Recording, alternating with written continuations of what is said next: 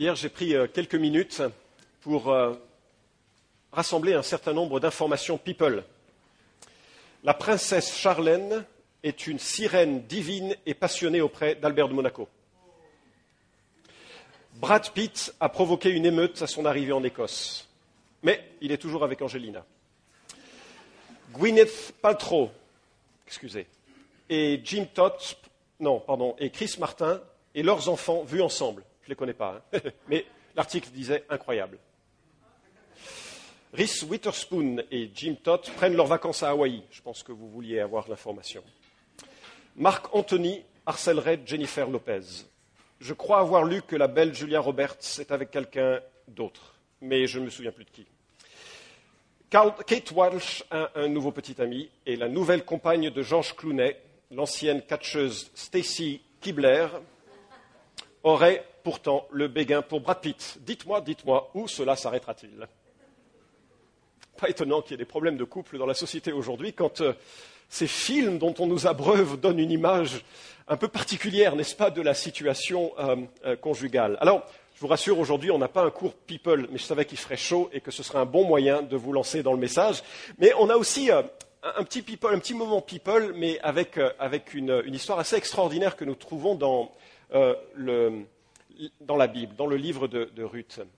Et il faut réaliser que euh, c'est un, un, livre qui est comme une sorte de rayon de soleil au milieu d'une période très sombre et très triste de l'histoire d'Israël. Alors, comme certains d'entre vous avaient l'outrecuidance d'avoir été en vacances la semaine dernière, je vais être obligé de faire un petit rappel. L'histoire nous prend pendant le temps des juges. Et le temps des juges, c'est un temps qui a lieu entre la période des rois, où nous avons Dieu qui instaure le roi euh, Saül, et puis ensuite le roi David, qui sera suivi du roi Salomon, et le temps de Moïse.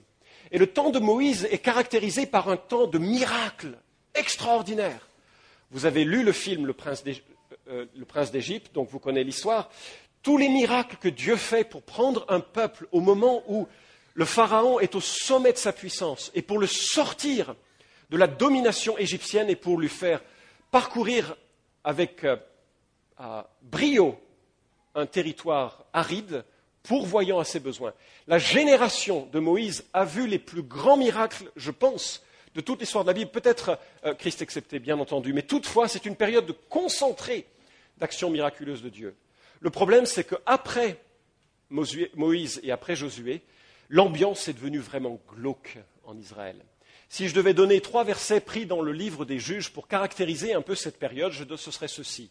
Et il s'éleva après elle une autre génération, après la génération de Moïse, qui ne connaissait pas l'Éternel ni l'œuvre qu'il avait accomplie pour Israël. Et c'est le danger que nous avons ici dans cette assemblée, qui est construite sur une première génération. Et le danger et l'invitation que nous avons, c'est de faire en sorte, si c'est possible, de transmettre à la génération montante la passion de Jésus-Christ. Ils n'ont pas su. L'autre génération qui est venue après n'avait pas connu et ne voulait pas vivre avec Jésus-Christ. Les Israélites firent ce qui est mal aux yeux de l'Éternel. Ils oublièrent l'Éternel leur Dieu et rendirent un culte au Baal et aux Akéra ou Asherah. Ils se sont détournés du Dieu vivant qui les avait conduits de la maison de servitude d'Israël sur la terre promise pour s'adonner à des idoles. C'est assez tragique quand on connaît Dieu. Les générations suivantes viennent parler à des poteaux, viennent parler à des statues en croyant que ceux-ci vont lui répondre. Et le verdict un peu qui nous est donné, en ce temps-là, il n'y avait point de roi en Israël, chacun faisait ce qui lui semblait bon. Et l'histoire, franchement, ce n'est pas un livre à donner entre toutes les mains. Hein. Les moins de 16 ans ont interdiction de lire le livre de juge. Il se termine avec des actes innommables, tragiques, où des hommes se livrent à la pire des violences. Et au milieu de cette situation si, terrible, on a un petit peu d'espérance. Le livre de Ruth est là pour donner de l'espérance dans un monde de brutes. Il est aussi là pour montrer que Dieu conduit malgré tout. Certains d'entre vous ont fait des choix qui, quelque temps plus tard, semblent être vraiment mauvais, comme Elimelech et Noémie, dont on va voir l'histoire encore. Et pourtant, Dieu les a conduits. Dieu les a conduits. Dieu règne. Un certain nombre d'entre vous avaient vécu des situations qui sont des plus tragiques. Et, quelle est l'espérance que l'on peut avoir? Ben, L'espérance, c'est que Dieu peut racheter ces situations tragiques. C'est aussi illustré par cette histoire d'amour les soins rédempteurs de Dieu. On en reparlera, et notamment avec le quatrième chapitre de Ruth. Dieu est un Dieu qui prend soin. Amen. Dieu est un Dieu qui prend soin. Et il le montre par une situation qui au départ était tragique. Et un autre objectif de ce livre, c'est de préparer la descendance royale de David. Euh, l'histoire que nous lisons comme ça, qui surgit de nulle part dans cette terrible situation, est une histoire qui nous annonce que Dieu est aux commandes et qui va prendre des vies brisées et il va les insérer dans la généalogie du plus grand roi d'Israël, le roi David, qui donnera naissance au roi des rois par son père, enfin par le père de Jésus, Jésus-Christ. Alors, euh, histoire de famille, nous avons euh, au chapitre 1, juste c'est encore dans la partie résumée du chapitre précédent, vous avez Elimelech, Noémie. Elimelech, ça veut dire Dieu est mon roi, mais le prénom est trompeur. Parce que Elimelech, c'est un mec qui a justement oublié que Dieu était son roi et qui choisit une très mauvaise direction. Avec sa copine, euh, sa femme, Noémie, qui veut dire belle, babe, jolie, jolie mignonne, plaisante. Vraiment, on, sent la, people. Et puis Noémie, justement, qui se marie avec euh, euh, Elimelech, décide à un moment de famine plutôt que de rester solidaire à Bethléem, la maison du pain, en famine, convenez que c'est quand même ironique, décide de partir à Moab. Moab, c'est là.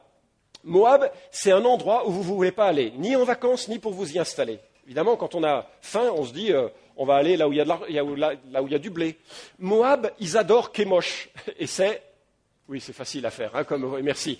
Kémosh, ils demandent qu'on sacrifie pour l'apaiser des enfants. Alors, vous ne voulez pas aller dans un endroit où un jour votre enfant allant à l'école ne revient pas parce que l'institutrice a décidé de sacrifier un de vos enfants pour apaiser le dieu Kémosh? Ça ne se fait pas. Ça se fait pas. C'est vraiment un coin plutôt euh, terrible, Moab, euh, et on a trace d'une grande civilisation très développée. Euh, on a des traces archéologiques de ceci. Mais bref, ils sont à Moab, et puis là, Noémie et Elimelech, qui avaient eu deux enfants qu'ils ont nommés chétifs et malades, ne nommez pas vos enfants comme ça. Je ne sais pas ce qu'ils avaient en tête, peut-être par superstition en se disant si on leur donne des mauvais noms, rien ne leur arrivera. Mais toujours est-il que Malon et Quillon marient deux Moabites. Grave erreur, grave erreur. Ne mariez pas des Moabites pour les mêmes raisons que précédemment. Vous ne savez jamais si un jour ils ne se lèveront pas pour pouvoir obtenir une plus grande moisson en sacrifiant vos propres enfants. Ne mariez pas des Moabites. D'ailleurs, la Bible dit de marier que d'entre gens de la foi. Ce n'est pas du racisme spirituel, mais, et ce n'est pas non plus le seul critère, mais c'est simplement le premier critère important à observer. Pourquoi Parce que cela donne une base commune, parce que cela donne un référentiel commun. Et euh, quand on va habiter chez les Moabites, eh ben, on va faire en sorte que euh, les enfants que l'on a, ils épousent des Moabites. C'est ce qui est arrivé. Malon et Kyrion épousent Orpa et Ruth, des gens qui adorent Kémosh, des femmes qui adorent Kémosh. Le temps passe et la tragédie frappe. Les gens qui ont fui euh, Bethléem en pensant fuir la mort se retrouvent devant des situations qui les a rattrapés. On ne sait pas comment ils sont morts, mais toujours est-il que Elimelech, Malon et Quillon meurent. Je ne sais pas décrire une situation plus tragique. Perdre son conjoint, perdre ses enfants. Noémie, qui est une femme euh, toute joyeuse au départ, est esselée comme on peut pas l'imaginer. Étrangère, avec plus rien dans le cœur, plus rien dans la poche. Alors elle décide de revenir à Bethléem. La famine est passée, on est peut-être 20 ans, 30 ans plus tard, je ne sais pas, repères chronologiques sont manquants, mais elle s'en va et alors elle a un problème. Parce que finalement, toute cette histoire la rattrape. Elle a pris, ou ils ont pris au départ, que des mauvaises décisions du début jusqu'à la fin. Ils ont décidé de partir du peuple de Dieu et du lieu où Dieu était aimé et reconnu. Et ils sont retrouvés dans plein de problèmes. Alors, on a dans le chapitre 1 le plus mauvais témoignage d'évangélisation que vous trouverez dans toute la Bible. Ruth et Orpa entendent de leur belle-mère S'il vous plaît, ne m'accompagnez pas. Restez à Moab pour adorer vos dieux. C'est toujours le truc hallucinant.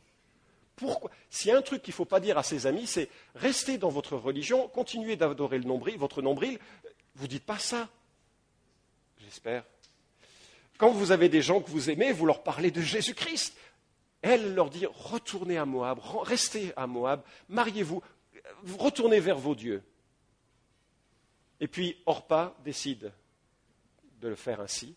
Et Ruth, qui est là à la croisée des chemins, réalise que le Dieu d'Israël, le Dieu de la Bible, est Dieu.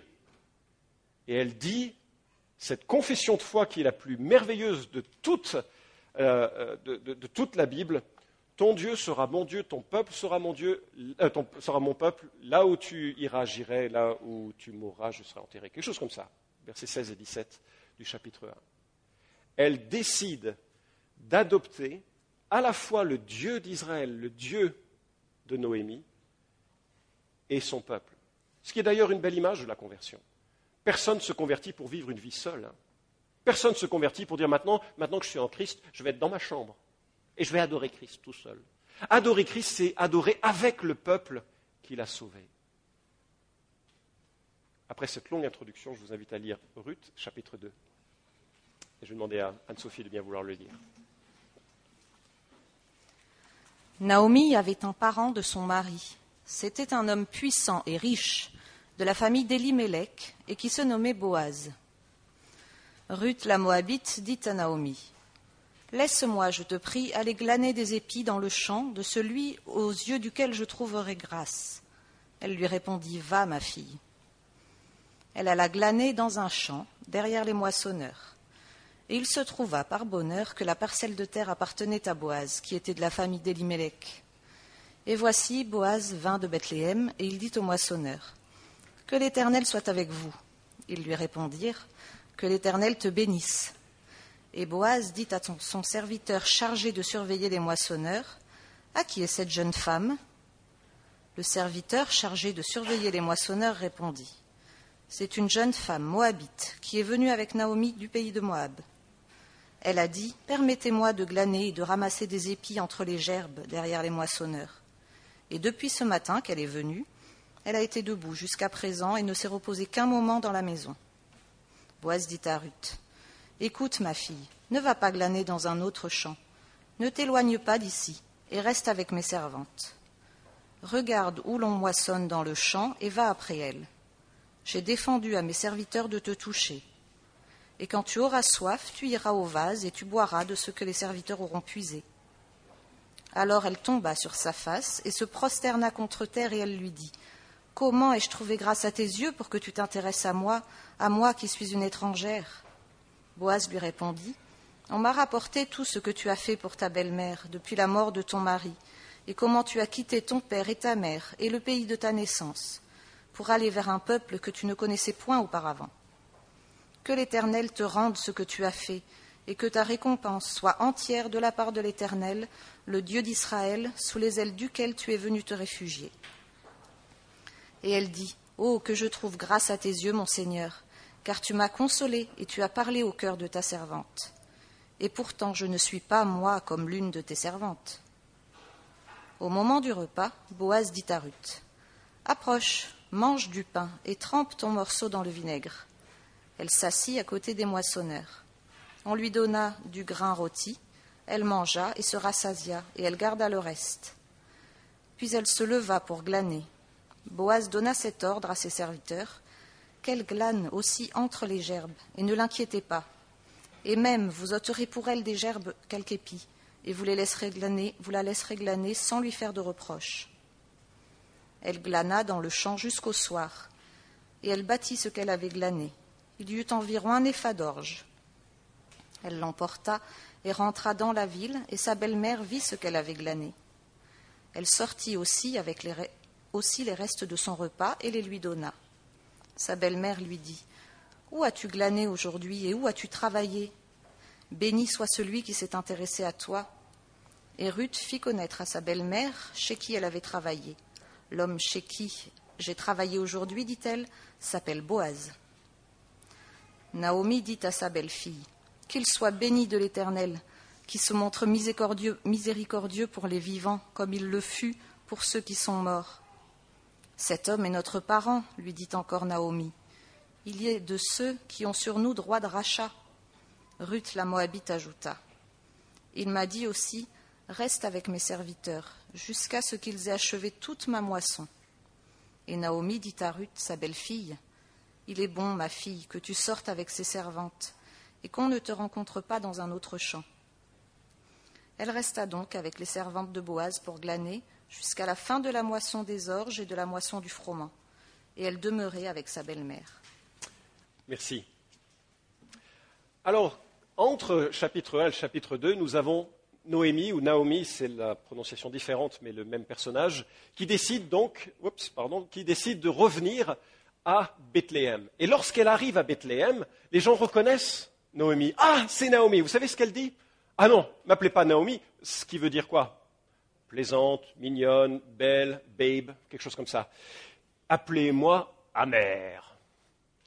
Euh, vraiment, son attitude est devenue, elle est amère sur son sort. Dieu l'a rendu mauvais, euh, euh, lui a donné plein de trucs mauvais. C'est ce qu'elle rapporte à la fin de, ce chapitre. Et la Bible commence avec, au chapitre 2 en introduisant un autre personnage dont on dit juste deux mots maintenant. Il s'appelle Bouze.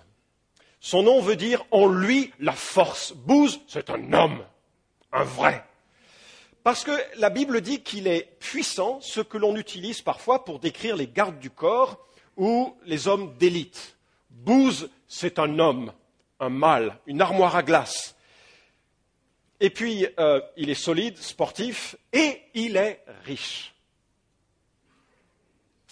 Bon, ça fait un peu ici Paris, hein mais c'est juste une introduction pour planter le décor du personnage qui arrive. Alors, Ruth nous est présentée ici, et ce qui euh, euh, la démarque, c'est vraiment la confiance. Mais il faut que vous réalisiez que cette femme qui arrive là, et si elle vient glaner sans sa belle-mère, c'est que probablement sa belle-mère est trop âgée ou trop fatiguée du voyage. Mais cette femme, elle n'a rien. Hein. Il n'y a pas de sécurité sociale, il n'y a pas de chômage, il n'y a pas d'accueil des, des, réfugiés. Elle n'a rien. Elle arrive, elle est pauvre comme tout, et la Bible la présente ici de façon péjorative. Vous avez remarqué? Ruth la Moabite.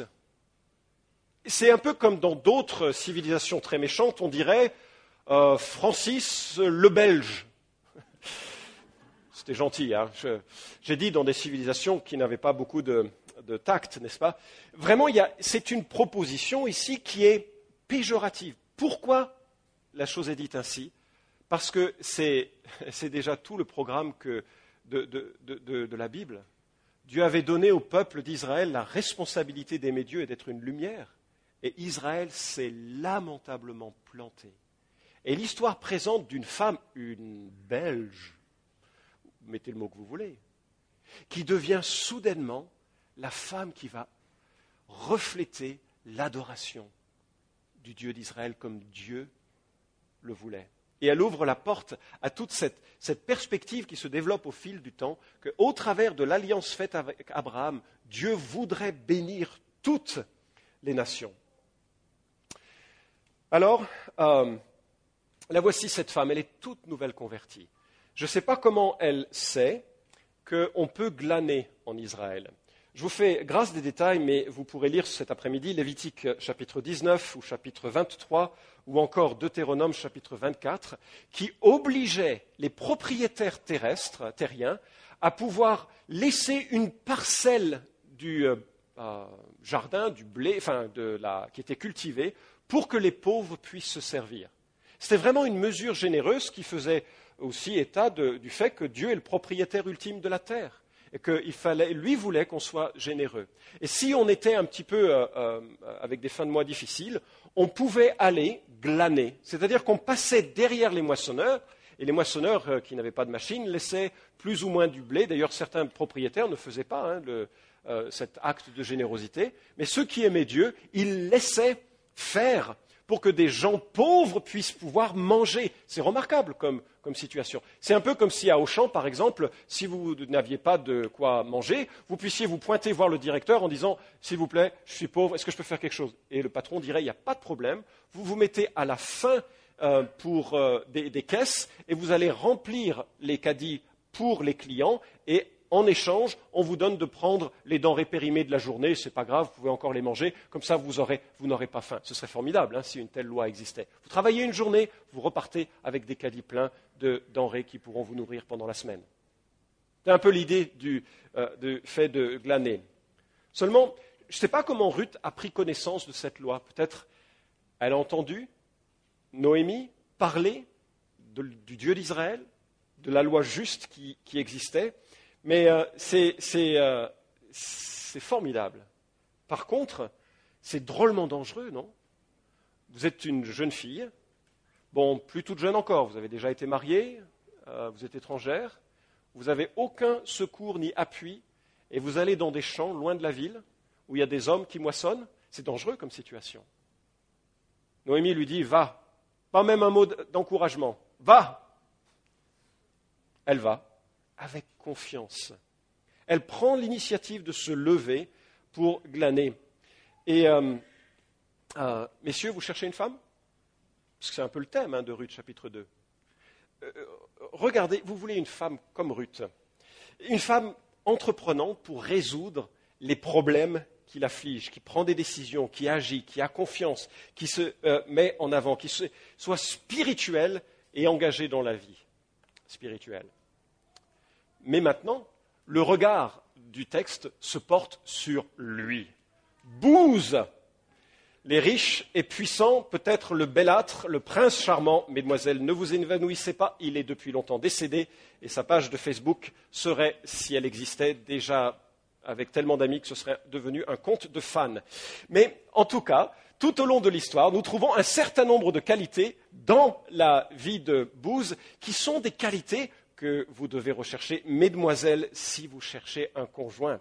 Parce que l'histoire nous présente finalement une histoire de relations humaines qui se termineront bientôt par un mariage. Alors, on remarque ici ce héros qui nous est décrit avec un certain nombre de qualités. Les voici listées et je voudrais en faire quelques remarques. La première chose, c'est qu'il aime Dieu. Vous avez remarqué en Ruth chapitre 2 verset 4 la manière dont il sort de son 4-4 le range euh, sur le côté du, euh, euh, là où étaient les moissonneurs, il sort et il va vers ses employés. Et qu'est-ce qu'il leur dit? Que l'Éternel soit avec vous. Vous imaginez le patron de Total qui rentre dans le quartier général de, son entreprise, de l'entreprise hein, et qui rassemble les cadres, les secrétaires et dit Que l'Éternel soit avec vous. Vous imaginez ça? Pas, vraiment en fait. Hein, pas vraiment. Mais cet homme-là, il a une conscience de sa relation avec Dieu et une conscience du rôle qu'il a dans son influence sur ses ouvriers. C'est vrai que c'est en Israël, c'est vrai que ce n'est pas totalement euh, euh, transférable, mais je remarque ici qu'il a un souci spirituel pour ceux qui l'entourent. Et puis ses employés lui répondent que l'Éternel te bénisse. Et c'est d'ailleurs pour cela que, euh, mesdemoiselles, vous devez chercher un homme qui aime Dieu. Pas quelqu'un qui adore Kémosh. Pas quelqu'un qui ait des valeurs qui soient un petit peu différentes. Mais quelqu'un qui aime Dieu. Deuxième euh, remarque, pardon, c'est toute la liste qui est là, oui c'est vrai. Il se renseigne. Verset 5, Bouze dit à son serviteur chargé de surveiller les moissons, à qui est cette jeune femme? C'est vrai qu'il ne va pas euh, directement vers la jeune fille en lui disant euh, Salut, t'as un portable? Ou bien euh, la version précédente pour les générations qui sont différentes dans l'Église, ce serait Bonjour, vous habitez chez vos parents? Mais c'est plus vieux. Maintenant, on ne dit pas ça. Hein, on dit pas ça. Mes filles me disent c'est euh, Mademoiselle, t'es chère bonne. bon, excusez-moi, je vais. On est encore en vacances. On est encore en vacances. Je reprendrai sur Colossiens des choses un petit peu différentes, hein, mais euh, on, est encore en vacances. Bref, je vais avoir plein de problèmes après ce, message. Mais mais remarquez la manière dont il s'y prend. avant de se mettre devant cette jeune femme, il voudrait savoir, mais c'est qui? Et je me dis, s'il pose la question, c'est qu'il a quelque chose dans son cœur qui s'est mis à, battre. Il a remarqué cette jeune femme. Waouh Mais il met les freins tout de suite et il se renseigne. Il se renseigne pour apprendre que c'est une bûcheuse, que c'est une femme courageuse, qu'elle ne vient pas pour compter fleurettes au moissonneur, qu'elle ne vient pas pour essayer de trouver un jeune, c'est une femme qui, a une certaine solidité. Et puis, Troisième euh, qualité que je vois dans cet homme, c'est qu'il prend l'initiative. Regardez le verset 8. Bouze dit à Ruth, écoute ma fille, ne va pas glaner dans un autre champ, t'éloigne pas, euh, non plus euh, d'ici, attache-toi à mes servantes. Ruth est sur le point d'avoir sa vie complètement transformée. Des bénédictions et des bénédictions vont être bientôt déversées sur elle. Vraiment, Dieu est à la manœuvre. Dieu est en train de renverser une situation tragique. Mais moi, je trouve que cet homme-là, il prend l'initiative de la relation. Je sais qu'aujourd'hui, c'est une vraie difficulté hein, de prendre des initiatives dans les relations amoureuses. Les hommes et les femmes sont plutôt timides. Et peut-être euh, à bon droit, faut-il attendre et, et euh, prendre le temps d'observer. Mais à un moment donné, il faut prendre une initiative, se présenter, aller de l'avant. Voyez-vous, Ruth est là, au bon endroit, et Bouze prend l'initiative pour discuter. Quel bel hasard. Et puis, avec un D majuscule, bien entendu. Quatrième remarque, il protège. Regardez le verset 9. Aie les yeux sur le champ que l'on moissonne, et tu iras derrière elle. Voici, j'ai ordonné aux serviteurs de ne pas toucher. Je ne sais pas ce que ça veut dire quand il a ordonné aux serviteurs. J'aurais bien aimé voir la scène. Ah, venez voir si vous touchez une fois à cette demoiselle, vous irez chez Kémoche. Je ne sais pas. Mais en tout cas, il y a quelque chose qui émane de cet homme, c'est qu'il protège. Un prince charmant protège. Messieurs du groupe de jeunes, vous avez la responsabilité d'être protecteur des demoiselles qui vous entourent, d'une certaine manière, d'une certaine manière. Et je dois tirer mon chapeau pendant le camp Lotz parce que j'ai vu ceci. Vous avez des filles qui étaient exposées à des situations un petit peu délicates dans la rue avec des gars qui avaient des ambitions euh, pas tout à fait nobles. Et j'ai vu des hommes s'en préoccuper, être présents pour les protéger. Je voudrais juste tirer mon chapeau. Un homme va protéger. Autre remarque, à propos de Bouze, il remarque les vraies valeurs. Verset 10, elle tombe des nues. Elle se prosterne, la face jusqu'à terre. Comment ai-je obtenu ta faveur pour être reconnue, moi qui ne suis qu'une inconnue? Et j'imagine l'émerveillement de, Ruth. Elle est étrangère, elle n'a pas un sou. Elle arrive tout juste auprès d'un peuple qu'elle ne connaît pas. Elle n'a aucun GPS pour euh, voir les territoires euh, qui seraient bons à moissonner. Et elle tombe sur cet homme. Elle a dû se dire, mais c'est incroyable. Je me souviens à la mort de Reagan. Euh, je ne fais pas de politique, hein, mais j'ai été touché de l'histoire. J'ai appris à ce moment-là que Reagan avait adopté un, jeune homme. Et il a pris la parole au moment des obsèques. Et je me souviens juste d'une ligne, le fait que lui un fils abandonné, avait été adopté par Ronald Reagan, futur président des États-Unis d'Amérique. Et il en parlait comme quelle providence extraordinaire. parce que la relation s'était bien passée, parce qu'il avait su être un père euh, apparemment attentionné à son égard, et que ça avait été une situation euh, remarquable pour lui. C'est un peu ça, le cadeau d'une grâce imméritée. Mais euh, ce que je remarque, c'est que Booz admire cette femme après une demi-journée dans les champs. Je vois des gens qui sont en train de s'essuyer la sueur alors qu'ils sont juste assis là. Vous imaginez comment elle doit ressembler, à quoi elle doit ressembler cette femme? Une demi-journée après avoir moissonné, je veux dire, elle ne sent pas l'après-rasage. Hein D'ailleurs, heureusement qu'elle ne sent pas l'après-rasage. Et Bouze, il remarque pas simplement à quoi elle ressemble après une demi-journée il sait les qualités qu'elle voit dans cette, femme. J'ai plusieurs raisons d'avoir des problèmes après ce message. Autre euh, perspective que euh, l'on voit chez Booz, il, bénit et l'encourage. Euh, il, sait toute la fidélité de cette femme, une Moabite, envers le Dieu d'Israël, envers sa belle-mère, une juive. Et il voit, sa conversion à Dieu est vraiment authentique, elle est exemplaire, et il la bénit Verset 12, que l'Éternel te rende ce que tu as fait, que ta récompense soit complète de la part de l'Éternel, le Dieu d'Israël, sous les ailes de qui tu es venu te réfugier. Il bénit, il encourage. Il ne vient pas lui dire, tiens, dis donc, euh, tu pourrais te changer quand même quand j'arrive. Euh, il bénit, il encourage. Et on imagine Ruth, là, qui commence avec des yeux de Bambi, en disant, je ne sais pas où ça mène cette histoire, mais ça devient bizarre. Et enfin, il est généreux. Au moment du repas, Bouze lui dit Approche, mange du pain, trempe ton morceau dans la vinaigrette. Alors, ça, c'est un autre truc, messieurs. Vous, avez les yeux sur une jeune femme, invitez-les à manger. Invitez-la à manger. Pas au ciné, pas à un concert, on ne discute pas là-bas. Invitez-les à manger. Comme Bouze.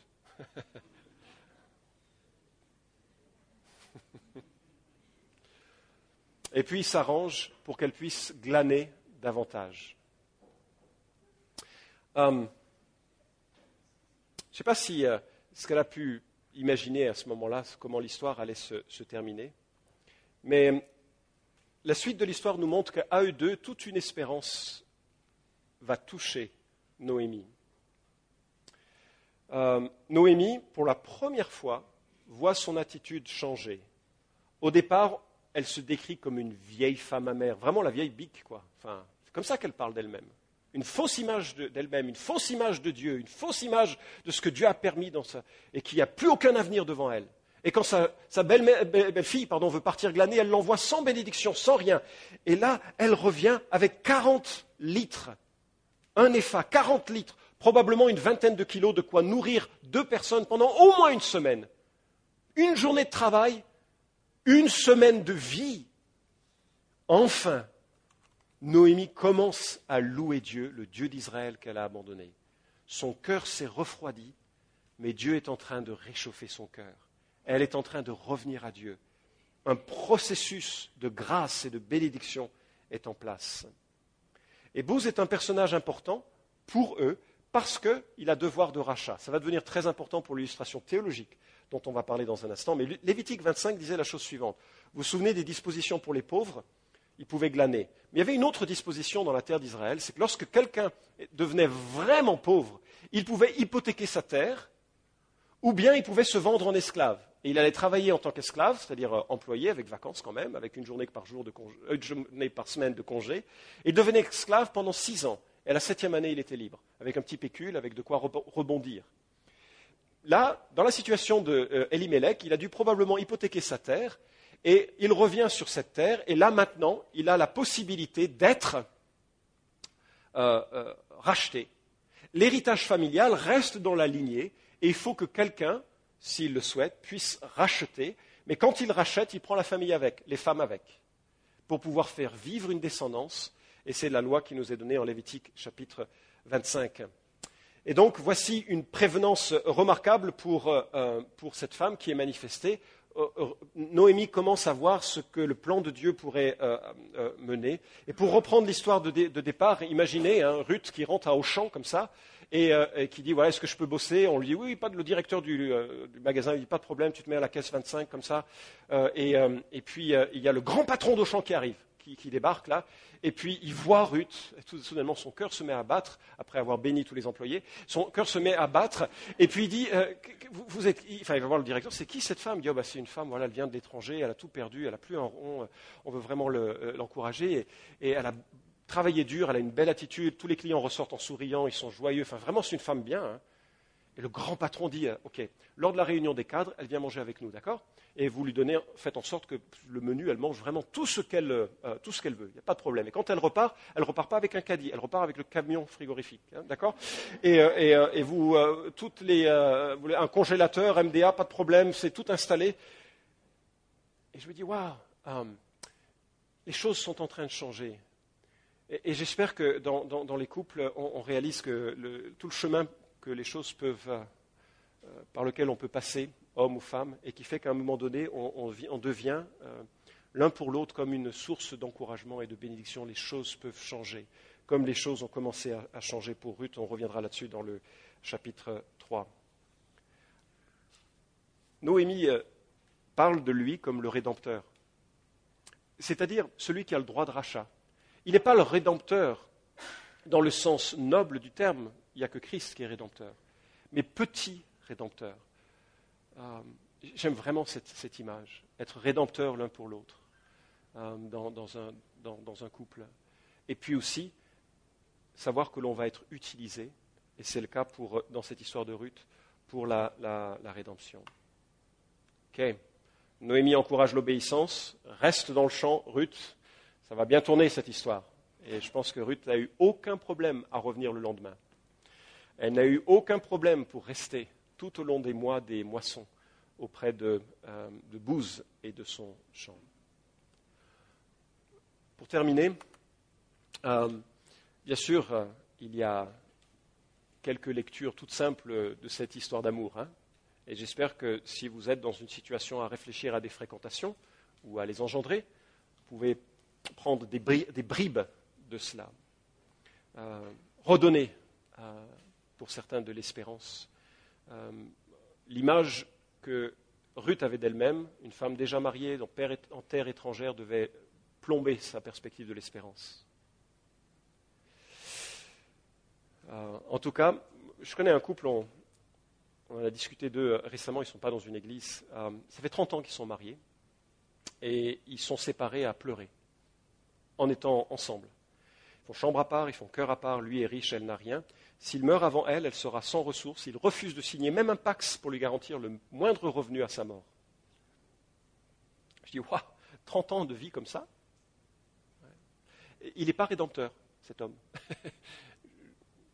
Et des histoires, on pourrait, les multiplier, les, situations sont, difficiles. Alors, quelques leçons. Hein. N'allez pas vers Moab pour trouver une compagne. Euh, mais, allez vers euh, ceux qui aiment le Dieu d'Israël. Observez qui euh, Dieu met sur votre chemin. Comme ça.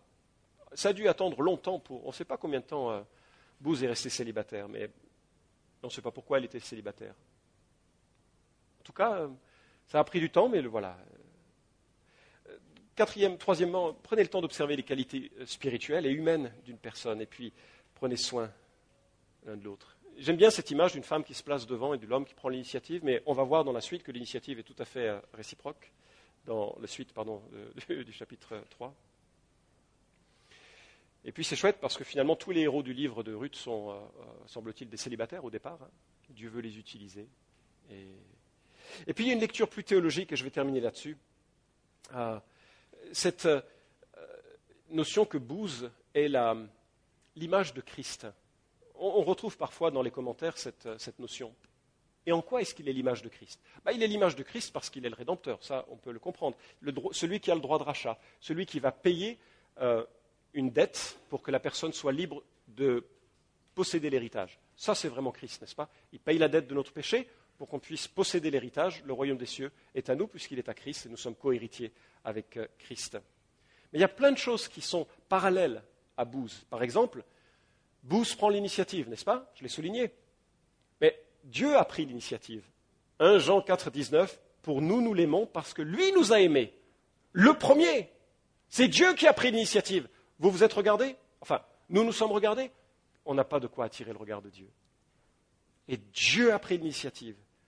Deuxièmement, le salut, c'est une faveur imméritée, comme le fait qu'une femme étrangère bénéficie des plus grandes grâces matérielles comme euh, Ruth a, eu. Euh, le salut est une grâce. Il nous a sauvés non parce que nous aurions fait des œuvres de justice, mais en vertu de sa propre miséricorde. Et puis Ruth dit qu'il a trouvé euh, refuge, qu'elle a trouvé refuge. Je dis, mais Dieu est vraiment le refuge de nos âmes, non? Et puis, et puis, plein d'autres parallèles qu'on l'on reprendra avec le chapitre 4.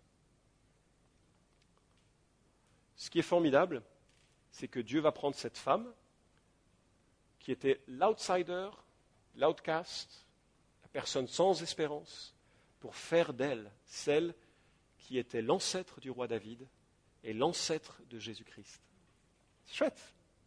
Dieu est un Dieu de grâce. Compris Seigneur, au travers des circonstances, on vit euh, des choses qui sont proches de euh, Noémie et Elimelech, des deuils, des déceptions, des péchés, des mauvais choix. Et Seigneur, quel bonheur que de voir dans cette histoire une, histoire de grâce, une histoire de rachat, une histoire de transformation. Tu es toi le Dieu qui transforme les circonstances adverses ou mauvaises, parfois que nous avons nous-mêmes engendrées, parce que tu es cela, un Dieu de grâce. Et je prie que cette, euh, belle histoire d'amour, euh, elle puisse nous imprégner de cette image de la bienveillance de l'Éternel. Accompagne-nous, surtout ceux et celles qui sont peut-être sous, le fardeau un fardeau particulier aujourd'hui, avec cette notion que tu conduis, tu conduis les rencontres, tu conduis les choses. Dans le nom de Christ. Amen.